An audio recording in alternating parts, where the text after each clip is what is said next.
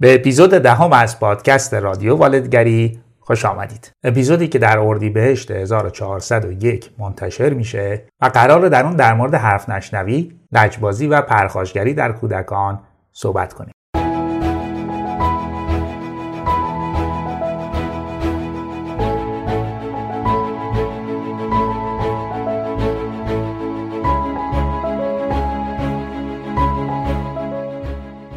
سلام من آرش قنواتی هستم کارشناس ارشد روانشناسی و چند سالیه که در حوزه روانشناسی کودک و آموزش مهارت‌های فرزند پروری مشغول کار و مطالعه و یادگیری هستم. و اینجا یعنی در پادکست رادیو والدیاری در مورد موضوعاتی حرف می‌زنم که فکر می‌کنم می‌تونه به شما هم در پرورش یک کودک و فرزند سالم کمک کنه. موضوعی هم که قرار تو این اپیزود در موردش صحبت کنیم حرف نشنوی، لجبازی و پرخاشگری در کودک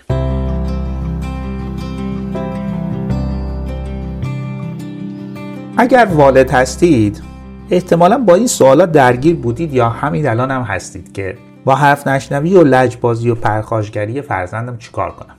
یا چقدرش طبیعی و عادیه و چقدرش غیر عادی و باید یه فکری به حالش بکنم؟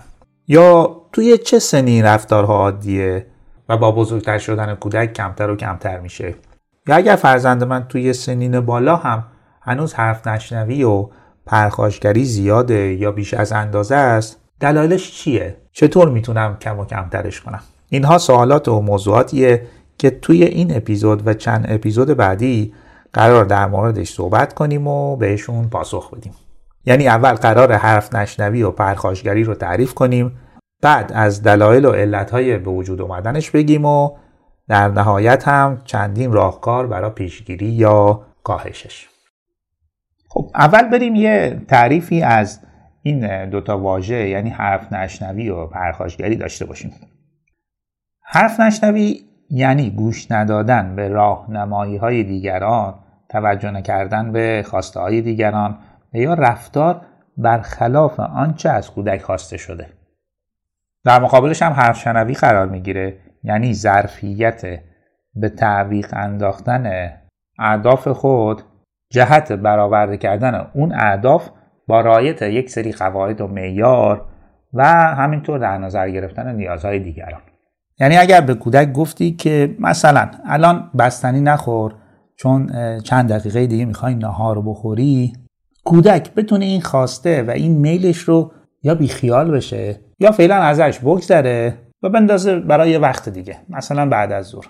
و خودش رو با خواسته یا نیاز پدر یا مادر هماهنگ کنه. ولی توی حرف نشنوی بچه بستنی رو می‌خوره بدون هیچ توجهی به حرف و خواسته پدر یا مادر. از یک سالگی هم تقریبا حرف نشنوی شروع میشه و در مسیر رشد کودک میشه گفت یک رفتار یا یک واکنش بهنجار محسوب میشه. دلیلش هم اینه. کودکی که سرشار از حس کنجکاوی و کشف و شهوده با یه توانایی جدیدی که به دست آورده یعنی راه رفتن می‌خواد دنیا رو با تمام وجودش تجربه کنه. و از یه طرف دیگه وارد یه مرحله از رشد روانی اجتماعی خودش شده یعنی مرحله استقلال خواهی و خودمختاری. و اینجاست که تضاد منافع پیش میاد دیگه بین کودک و والدین و یا دیگران. کودک یک سری هدف داره یه سری نیاز خواسته داره که می‌خواد بهشون برسه یا یه سری کارها می‌خواد انجام بده. که رسیدن به این اهداف یا انجام این کارها با منافع دیگران در تضاده. حالا اینکه منافع دیگران چقدر درست و به جا و یا غلط و نابجا باشه می‌تونه حرف نشنوی رو زیاد یا کم بکنه یا اون رو اصلا تبدیل به یه مشکل رفتاری بکنه. یعنی تو این سالها به ویژه از یک یا یک و نیم سالگی به بعد دیگران و به ویژه پدر مادر از کودک انتظار دارن که بخشی از دستورات و راهنمایی های اونا رو بپذیره. به کودک سالم و بهنجار معمولا راه میاد و تلاش می‌کنه که بخشی از انتظارات دیگران رو در نظر بگیره و برآورده کنه. بخشی از انتظارات و خواسته رو. وقتی کودک بخواد همه انتظارات و خواسته های دیگران رو برآورده کنه از حالت سالم و بهنجار خارج میشه و وارد فاز استراب و افسردگی میشه. که خود این استراب و افسردگی هم می‌تونه بعدا تبدیل به نافرمانی پرخاشگری بشه. بچه ها وقتی از سه سالگی به بعد وارد مهد کودک و بعدم حالا پیش دبستانی میشن توانایی کنار اومدن و سازگاریشون با دیگران بالاتر میره. این توانایی رو پیدا می‌کنن که دستورات بجا و درست دیگران رو بپذیرن و اجرا بکنن. یه جورای خودشون رو با دیگران هماهنگ بکنن. یه چیز جالبم بگم که بعضی از روانشناسان حوزه رشد اصلا نظرشون اینه که خود کودک با توانایی حرف شنوی به این دنیا میاد. اصلا حرف شنوی رو دوست داره. چون احساس نزدیکی بیشتری با والد یا حالا مراقبینش می‌کنه. نزدیکی که بهش احساس امنیت میده. پس یه بار دیگه بگیم یک تا سه سالگی حرف نشنوی در کودکان بیشتر از سالهای دیگه خودش رو نشون میده و معمولا هم شکایت والدین از حرف نشنوی و لجبازی کودکان بین یک تا سه یا چهار سالگیه. و همینطور که گفتیم بعد از اینکه کودک وارد مهد کودک و بعد هم پیش دبستانی میشه تواناییش توی سازگار کردن و هماهنگ کردن خودش با دیگران بالا و بالاتر میره. این یک روند طبیعی و بهنجار حرف نشنوی در کودکه. ولی زمانی حرف نشنوی رو به عنوان مشکل یا یه مشکل رفتاری در نظر می‌گیریم که یک با سن کودک همخونی نداشته باشه. دو اینکه مسائل و مشکلاتی رو برای خود کودک و دیگران به وجود آورده باشه. مثل کودکی که توی پنج یا 6 سالگی در دوره پیش دبستانی از هیچ کس حرف نداره. توی کلاس حرف معلم یا مربی رو گوش نمیده و جوری که خودش دوست داره عمل رو رفتار می‌کنه. خب بریم سراغ پرخاشگری. یه تعریفی که از پرخاشگری هست اینه.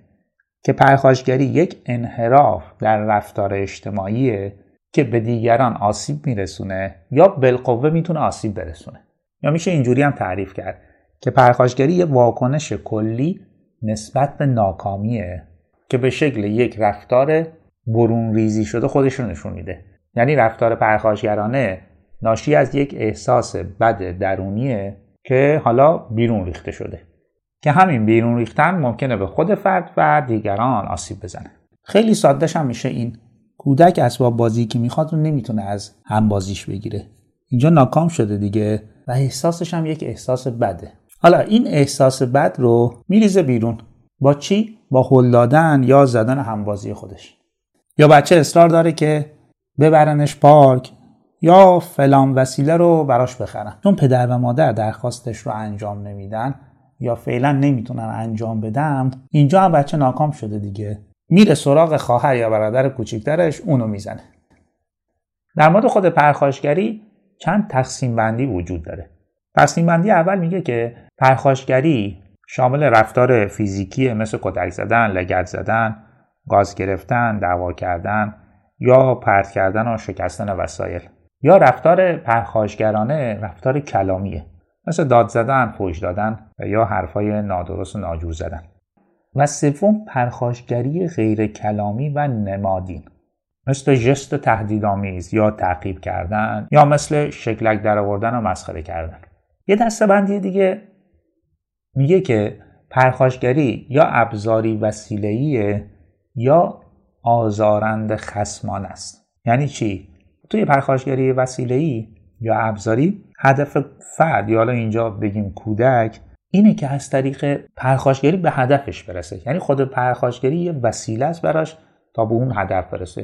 که اینو بیشتر در کودکان خردسال می‌بینیم که یه وسیله رو می‌خواد کودک همسالش رو حل میده تا اون وسیله رو برداره یا از دست اون بگیره. هدف رسیدن به یک وسیله یا شیعه یا یه هدف خاصه. ولی توی پرخاشگری آزارنده یا خسمانه اینطوری نیست. یه خصومتی وجود داره یا حتی یه خشم پنهانی وجود داره نسبت به یه فرد دیگه که ممکنه بارها و بارها و بارها یک کودک نسبت به کودک دیگه رفتار پرخاشگرانه انجام بده. خاطرم از توی دوره ابتدایی کلاس چهارم یکی از بچه ها یکی از همکلاسی ها مبصر کلاس بود و در حالی که مبصر بود رفتارهای پرخاشگرانه هم داشت. معلم اینو عوض کرد و منو کرد مبصر کلاس. حالا در حالی که من خیلی هم خوشم نمی اومد اون موقع از این مسئولیتی که بهم داده بودن ولی به ناچار پذیرفتم و انجامش دادم. این بچه به خاطر اینکه مبصری رو از اون گرفته بودن و به من داده بودن نسبت به من خصومت پیدا کرد. بدون اینکه من اصلا نقشی توی انتخاب داشته باشم و یا اصلا از این مسئولیت خوشم بیاد. خلاصه من از آسیبش در امون نبودم. مرتب منو تهدید می‌کرد یا اینکه سعی می‌کرد بچه های دیگر رو بر علیه من تحریک کنه. و خلاصه رفتارهای پرخاشگرانه در رابطه با من مدت زیادی ادامه داشت. توی پرانتز یه چیزی هم بگم. زمانی که من مبصر کلاس شدم دو تا شیلنگ توی مدرسه بود که معلم خود ما و معلم های دیگه به بانه مختلف با این شلنگا از خجالت بچه ها در می اومدن و می بدم می و من توی دو تا حرکتی که زدم تونستم هر دو تا شیلنگ رو بذارم تو کیفم و از مدرسه خارج کنم. و تا یه مدتی مدرسه شیلنگ نداشت و هممون از کتک خوردن با شیلنگ در امان بودیم. رانتز رو ببندیم. یه تقسیم بندی دیگه هم که وجود داره اینه که اومدن پرخاشگری رو به مستقیم و محسوس و غیر مستقیم و نامحسوس تقسیم کردن. یعنی چی؟ پرخاشگری مستقیم و محسوس کاملا مشخصه. یعنی شخص پرخاشگر مشخصه کیه و داره چه کاری انجام میده. کودکی که داره لگد می‌زنه یا با مشت یه کودک دیگر رو می‌زنه کاملا مشخصه که کی داره پرخاش می‌کنه و کی مورد پرخاش قرار گرفته. ولی توی پرخاشگری غیر مستقیم یا نامحسوس خیلی موقع منشه پرخاشگری مشخص نیست. منشه خشونت مشخص نیست. یعنی این خشونت یا پرخاش می‌تونه مثلا از طریق خرج کردن یا بدنام کردن یا ترک کردن یک کودک شکل بگیره. که متخصصین حوزه رشد تفکیک جنسیتی هم تو این زمینه قائل شدن. یعنی پرخاشگری مستقیم و آشکار رو بیشتر در پسران می‌بینیم و پرخاشگری غیر مستقیم و نامحسوس رو بیشتر در دختران. یعنی دختر بچه ها حتی تو دوره پیش دبستانی پرخاششون رو از طریق قهر کردن یا ترد کردن یا بدنام کردن یه دختر یا یه کودک دیگه انجام میدن. اگر بخوام پرخاشگری هم در روند رشد کودک در نظر بگیریم اینکه کجا می‌تونه بهنجار و عادی باشه. پرخاشگری در کودک هم اینجوریه که با افزایش سن معمولا کم و کمتر میشه. دو تا دلیل هم داره.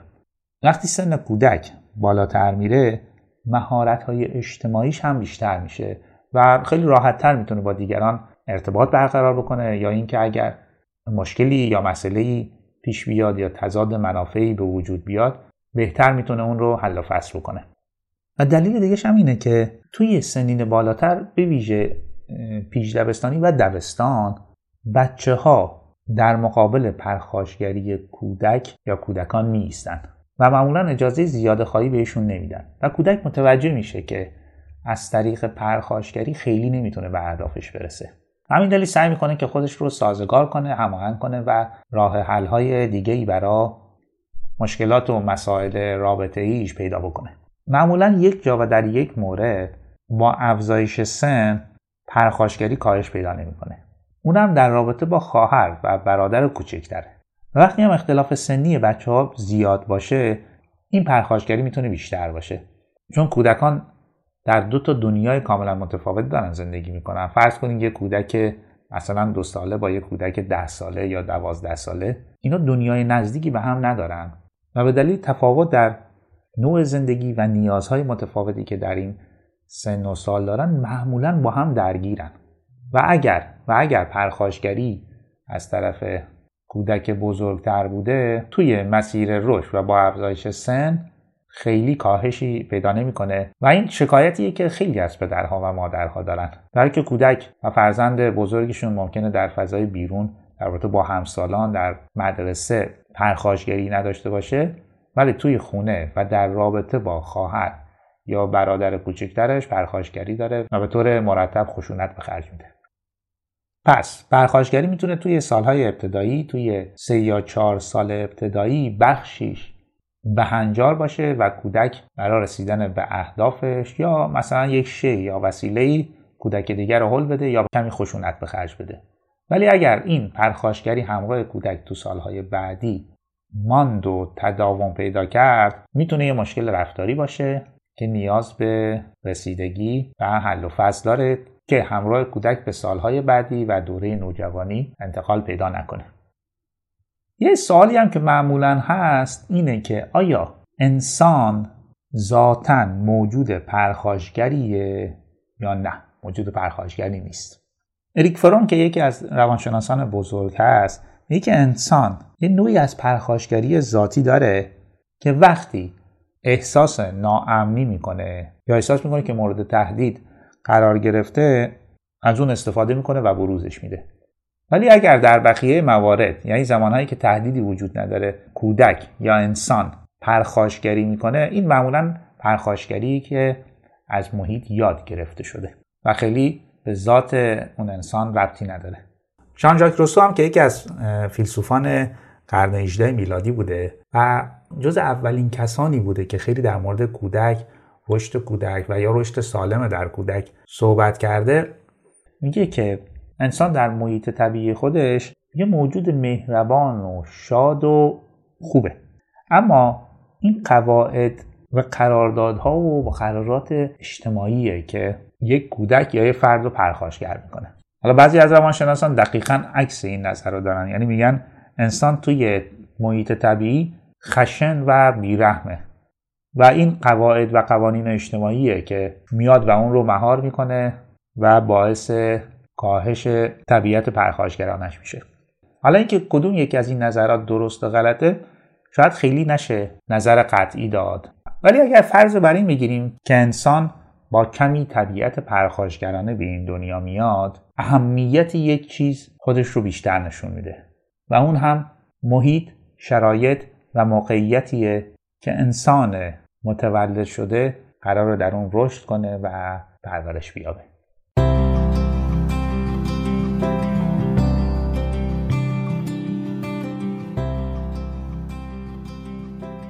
خب تا اینجا یک کمی با تعریف لجبازی و حرف نشنوی و پرخاشگری در کودکان آشنا شدیم. از اینجا به بعد قرار در مورد عوامل و علتهایی که این مشکلات رفتاری رو به وجود میارن صحبت کنیم.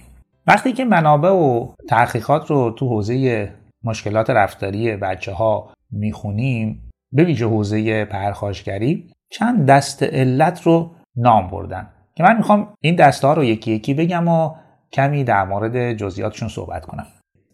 دسته اول مشکلات زیستی و ارسی و ژنتیکیه که معمولا یک کودک این مشکلات رو با خودش یا به این دنیا میاره. به اینکه بر اثر آسیب هایی که می‌بینه این مسائل و مشکلات براش به وجود میاد.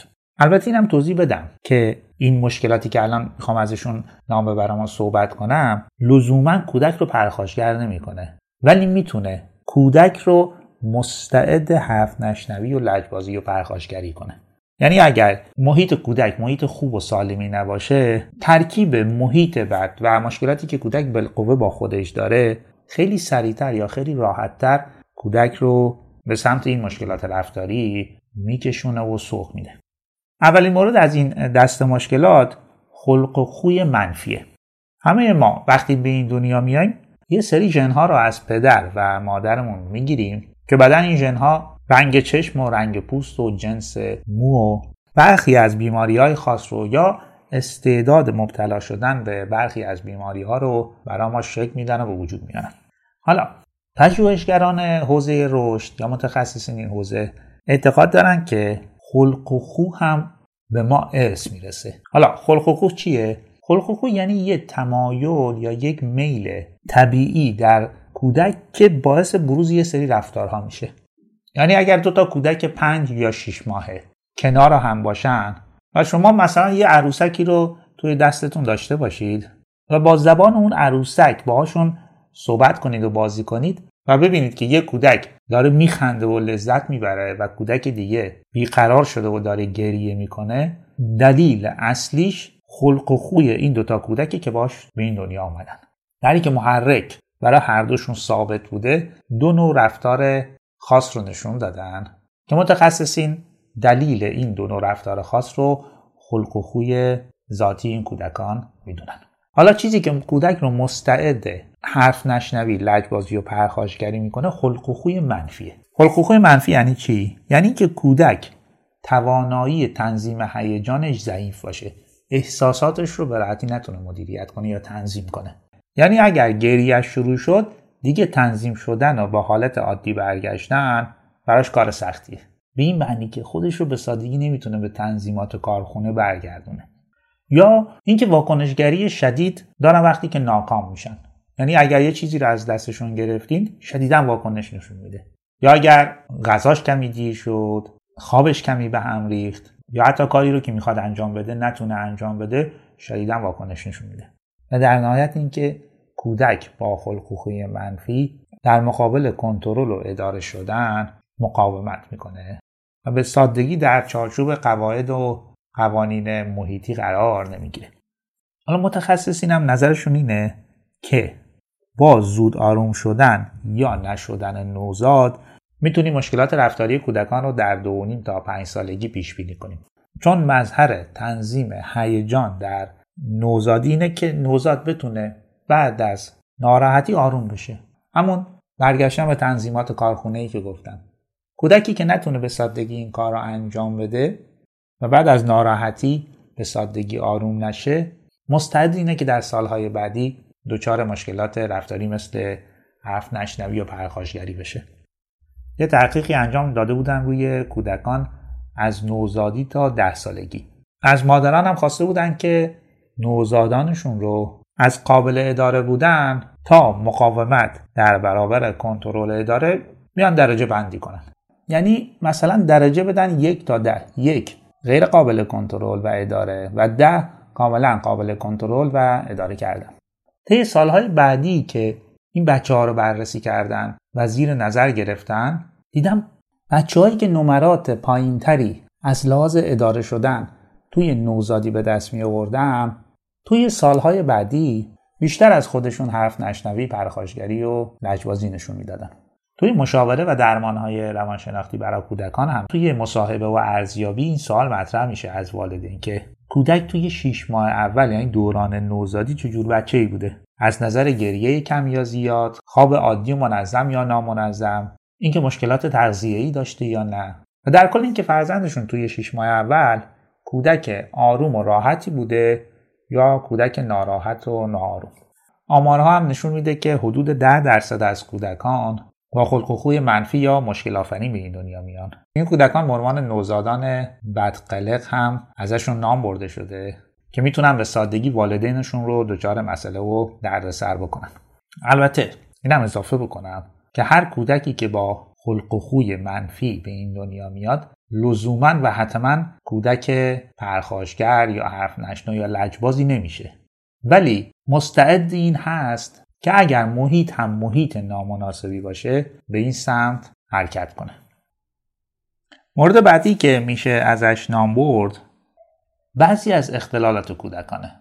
مثل اختلال بیشفعالی و نقص توجه یا همون ADHD و یا اختلال اوتیسم. بازم اینجا هم تاکید کنم که خود این دو اختلال لزوما کودک پرخاشگر به وجود نمیاره. یعنی اینکه هر کودکی ADHD داره پرخاشگر هم میشه نه. این حرف درستی نیست. اما اگر یک کودک بیش فعالیتی و نقص توجه داشته باشه می‌تونه شرایطی به وجود بیاره که محیط رو بر علیه خودش کنه. یعنی به خاطر فعالیت های بیش از اندازه انرژی زیادی که داره و یا دست به رفتارهای پرخطری که می‌زنه و یا از طرف دیگه به خاطر فراموشکاریاش یا وسایلی که ممکنه گم کنه یا عدم موفقیت در یادگیری و به ویژه یادگیری های درسی و تحصیلی تنبیه بشه و یا محیط به شکل نامناسب یا بدی با او برخورد بکنه. و همین برخوردهای مداوم و تنبیهی می‌تونه به تدریج کودک بیش فعال رو به سمت حرف نشنوی و لجبازی و در نهایت پرخاشگری ببره. بخشی از کودکان طیف اوتیسم هم اگر محیط براشون محیط نامناسبی باشه و مثلا اختلال اونا تشخیص داده نشه می‌تونن به سمت گرفتار شدن در این مشکلات رفتاری حرکت کنن. مورد بعد مشکلات یادگیری کودکه. مشکل در خوندن نوشتن و یا مشکل در یادگیری و انجام محاسبات ریاضی. کودکی که مشکلات یادگیری داره یاد نگرفتنش و عدم تسلطش بر تکالیف دست خودش نیست و کسیه که نیازمند کمکه. من خودم خاطرم از تو دوران مدرسه. بچههایی بودن که به دلیل اختلالی که در ریاضی داشتن یا اختلال در خوندن و نوشتن متاسفانه مورد تنبیه شدید معلم ها و حتی خود والدین قرار می گرفتن و این معلم و والد خبر نداشت که ممکنه این کودک مشکلات یادگیری یا اختلال یادگیری داشته باشه و نیاز به کمک ویژه داره. خب ما همین بچه ها رو به عنوان بچه های تنبل و درس نخون میشناختیم. ولی الان می‌بینیم که چه ظلمی در حق این بچه ها شده و حتی الان هم همین اتفاق داره میفته و ما به عینه می‌دیدیم این بچه ها به دلیل عدم یادگیری و عدم رشد و موفقیت در تحصیلات و از اون طرف به دلیل تنبیهات شدیدی که می شدن آروم آروم به سمت مشکلات رفتاری مثل حرف نشنوی و پرخاشگری می رفتن. یکی دیگه از علتهایی که میشه تو این دسته قرارش داد اختلالات گفتاری کودکه مثل لکنت زبان چون این بچه ها به دلیل فیدبک ها و بازخورد های بد نامناسب منفی که از محیط می‌گیرن و اینکه نمی‌تونن به سادگی خودشون رو ابراز کنن حرفشون رو بزنن نظرشون رو بگن و حتی خواستشون رو با دیگران مطرح کنن همیشه با یه ناکامی با یه خشم درونی زندگی می‌کنن. که همین موضوع می‌تونه برخی از این بچه ها رو به سادگی به سمت پرخاشگری ببره. یه بار دیگه تاکید بکنم که این عوامل و علتهایی که الان گفتم کودک پرخاشگر به وجود نمیاره. در مقایسه با بچه های عادی با کودکان عادی این کودکان در معرض خطر بیشتری هستند. یعنی اگر محیط نامناسب باشه که حالا در مورد عوامل محیطی جلوتر مفصل صحبت می‌کنم. این بچه ها امکان بیشتری داره که دچار این مشکلات رفتاری بشن. که همین موضوع نقش عوامل محیطی رو خیلی خیلی پررنگ می‌کنه. عواملی که اگر شناخته بشن و به درستی برای کودک آماده و طراحی بشه می‌تونه از خیلی از مشکلات در آینده کودک جلوگیری کنه.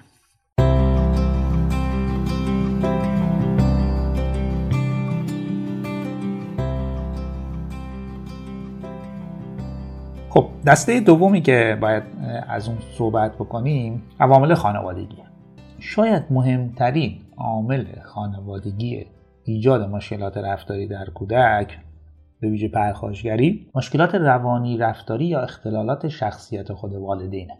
مثل پدر مادری که ممکنه سوء مصرف مواد مخدر یا الکل رو داشته باشن. یا پدر مادری که اختلالات استرابی دارن یا شدیدا افسردن یا ممکنه خیلی پرخاشگر باشن یا ممکنه پدر یا مادر اختلال شخصیت وسواسی مجبور داشته باشه که کودک رو مجبور می‌کنه توی چارچوب یک سری قواعد و مقررات سفت و سخت رشد کنه و بزرگ بشه.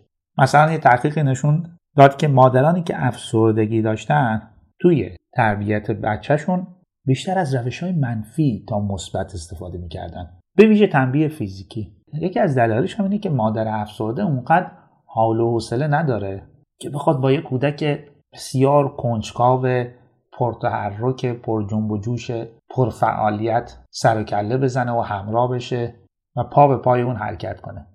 همین دلیل ترجیحش اینه که از روش های منفی و تنبیه استفاده کنه تا بتونه موتور بچه رو خاموش کنه و اونو سر جای خودش بنشونه. که نتیجهش هم می‌تونه خشم فروخورده کودک باشه و در نهایت حرف نشنوی، لجبازی و برخاشگری. یکی دیگه از عوامل خانوادگی مشکلات زناشویی.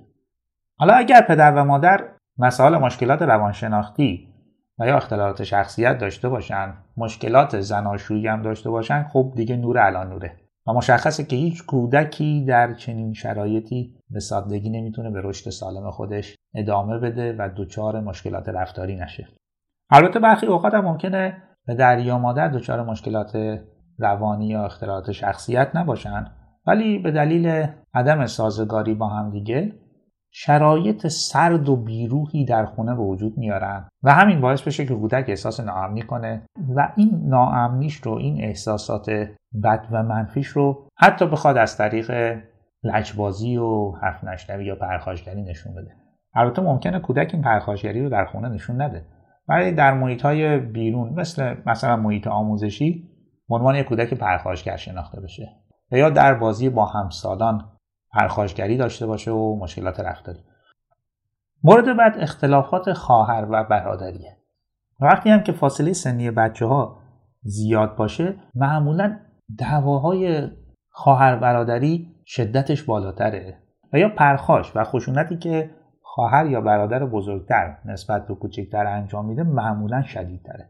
چون فاصله سنی زیاد بچه ها باعث میشه این بچه ها با هم دوست نباشن با هم همبازی نباشن و بزرگتره معمولا کوچکتره رو یک مزاحم می‌دونه که اومده و زندگی اینو به هم ریخته.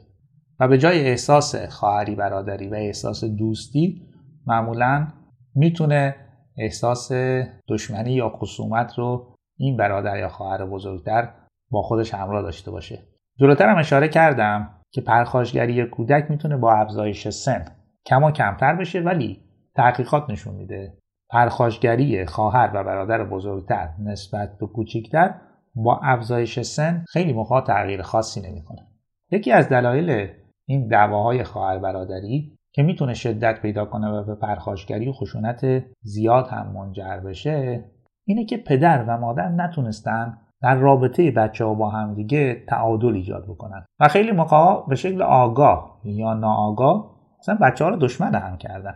با محبت و پاداش های بیش از اندازه که به یکی دادن و به یکی ندادن یا با ورود بچه دوم و یا سوم بچه های بزرگتر از رده خارج شدن و اون محبت و پاداش های قبلی رو دیگه نگرفتن. یا اینکه پدر و مادر بچه بزرگتر یا بچه های بزرگتر رو برای ورود بچه جدید یا بچه کوچکتر آماده نکردن. و همین باعث شده که یک خصومت دائمی بین این خواهرها و برادرها وجود داشته باشه که یکی از نتایجش پرخاشگری یکی دیگه از عوامل خانوادگی هم که باید در موردش حرف بزنیم وجود و یا دخالت دیگران در کار تربیت کودک. مثلا پدر بزرگ، مادر بزرگ، دایی، خاله، عمو و یا عمه ای که بیدلیل یا به شکل نادرستی دخالت می‌کنه در تربیت کودک و یا اینکه الگوی بدی برای کودکه. یعنی کودک ممکنه یک دایی یا عمه پرخاشگر داشته باشه که اتفاقا الگوی بسیار قویه و مدام جلوی چشم کودکه. پس حضور نابجا و نامناسب اعضای درجه یک خانواده می‌تونه این مشکلاتی که گفتیم رو به وجود بیاره یا بهش دامن بزنه. مورد بعد که توی دستی عوامل خانوادگی قرار می‌گیره سبک ها یا روش های فرزن پروریه که البته من قصد ندارم توی این اپیزود در موردش صحبت کنم چون موضوع بسیار مهمیه و یک اپیزود کاملا جداگانه بر خودش میطلبه. خیلی کوتاه بگم که سبک ها یا روش های فرزن پروری یک چیز رو در کودک شکل میده. اون هم دلبستگی سالم یا ناسالمه. و همین دلبستگیه که به عنوان یکی از پایه های سلامت روان کودک شناخته میشه. و وقتی هم که به شکل ناسالم شکل بگیره نتیجهش می‌تونه مشکلات عاطفی و رفتاری در کودک باشه. توی اپیزود بعدی هم در مورد روش ها و سبک های فرزن پروری صحبت می‌کنیم هم انواع دلبستگی سالم و ناسالم.